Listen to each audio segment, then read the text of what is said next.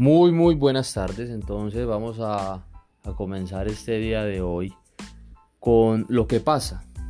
Eh, es muy importante nosotros poder entender qué es lo que está sucediendo en la política. Es un tema aburrido, es un tema harto, pues que sinceramente yo sé que a muchas personas no les puede gustar, pero Hombre, si nosotros no nos interesamos por la política, dígame entonces quién se va a interesar por las cosas que hacen los políticos, porque lo que nosotros dejamos que ellos hagan, ellos tranquilamente lo van a hacer. Pero resulta y sucede que el día de hoy no vamos a hablar específicamente de los políticos.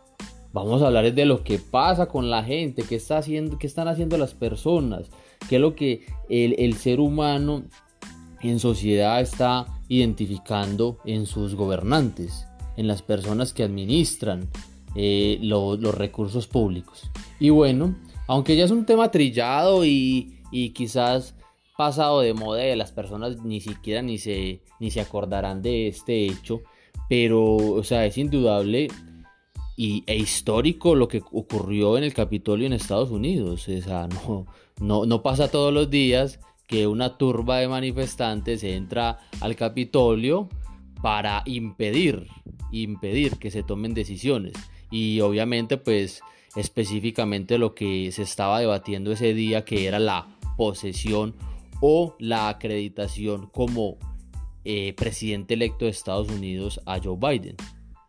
Bueno, resulta que esto no es algo nuevo, esto no es algo nuevo, esto no es algo que acaba de pasar, esto no es que los, gringos inventaron este, este tipo de comportamiento de recurrir a las vías de hecho para reclamar las garantías de los derechos o, para demostrar que la vulneración de los derechos no puede seguir sucediendo. Y bueno, ¿por qué no vemos qué es lo que pasó quizás en otros lugares? Porque más allá de que hagamos una narración o un, recuento histórico y yo explicarles a ustedes cosas que quizás más fácil lo pueden encontrar en internet y con mayor precisión, es entender qué pasó, qué pasó y por qué se dan estas cosas. Eh, por ejemplo, en el año 2019, ustedes saben que la situación en Hong Kong no anda muy bien, no anda muy bien, las cosas eh, quizás se salen de control porque la represión por parte de la policía y por parte del gobierno chino eh, es muy fuerte, es muy fuerte en contra de los manifestantes. Entonces, en muchas ocasiones, eh, reprimir no es la salida al miedo, reprimir muchas veces es la salida a la confrontación. Y bueno, ¿y qué más tiene que perder una persona que cree que sus derechos están siendo vulnerados? Porque la libertad, que es el derecho quizás en el que todos anhelamos algún día, tiene que ser garantizado y las personas en Hong Kong sienten que si no hay libertad, eh, no hay vida.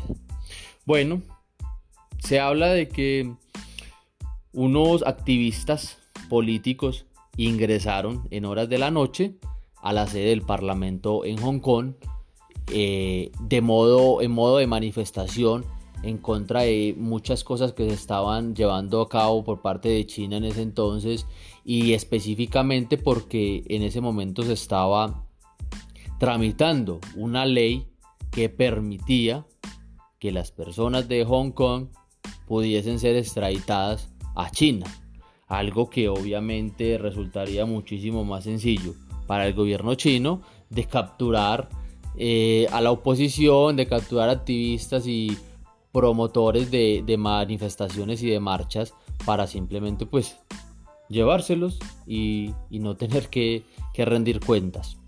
Entonces esto, esto no, fue, no fue tomado de, de, buena manera por las personas en Hong Kong. Estos activistas se tomaron el Congreso, eh, inclusive se pueden apreciar fotos eh, ondeando, donde estas personas estaban ondeando las banderas de la época colonial. Recuerden que, que Hong Kong hasta hace poco fue una, una colonia del imperio británico. Bueno, digamos que esta intervención fue más pacífica porque cuando hicieron todo lo que iban a hacer, inclusive se, llegó a pintar de, color negro el escudo de la municipalidad en, en el recinto. Pero cuando se, dieron cuenta que venía la policía, entonces bueno, se retiraron de manera voluntaria y las cosas no pasaron a, un mayor eh, a un mayor peligro quizás para ellos o, una trascendencia eh, en la violencia. Pero no nos podemos olvidar de lo que pasó en el año, el año pasado, en noviembre de 2020, en Guatemala.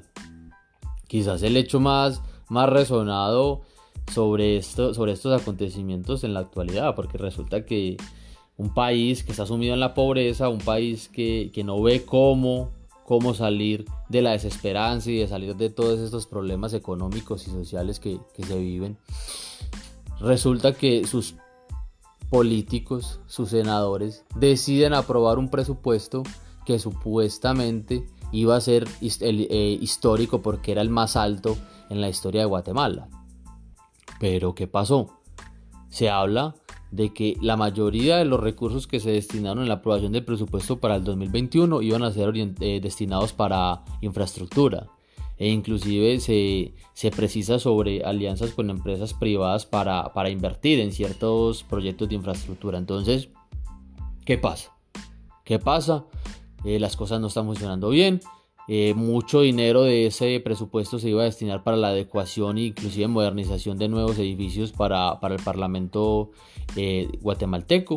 Y bueno, la gente consideró que esto no estaba correcto y después de que se convoca una marcha pacífica supuestamente, algunas personas deciden, deciden intrometerse, intervenir, ingresar al Parlamento e incendiarlo. Esto es un hecho histórico porque da un golpe de opinión muy importante de que cuando el constituyente primario, cuando la sociedad, cuando la persona del común no está de acuerdo con lo que se está haciendo, hay límites. Hay límites y lamentablemente en este caso pues fue fue recurrir a, esta acción. Y bueno, eh, más adelante se toma la decisión de retroceder, de derogar ese presupuesto para el 2021 y escuchar el clamor de, la, de las personas. Entonces, miren, analicemos muy bien estas cosas que están pasando en los últimos meses y en los últimos años porque no todo es pandemia, no, no, no nos metamos esa, idea a la mente de que entonces ahorita todo lo que está sucediendo es por la pandemia, que están agitados los ánimos por la pandemia, no, no, no, no, no.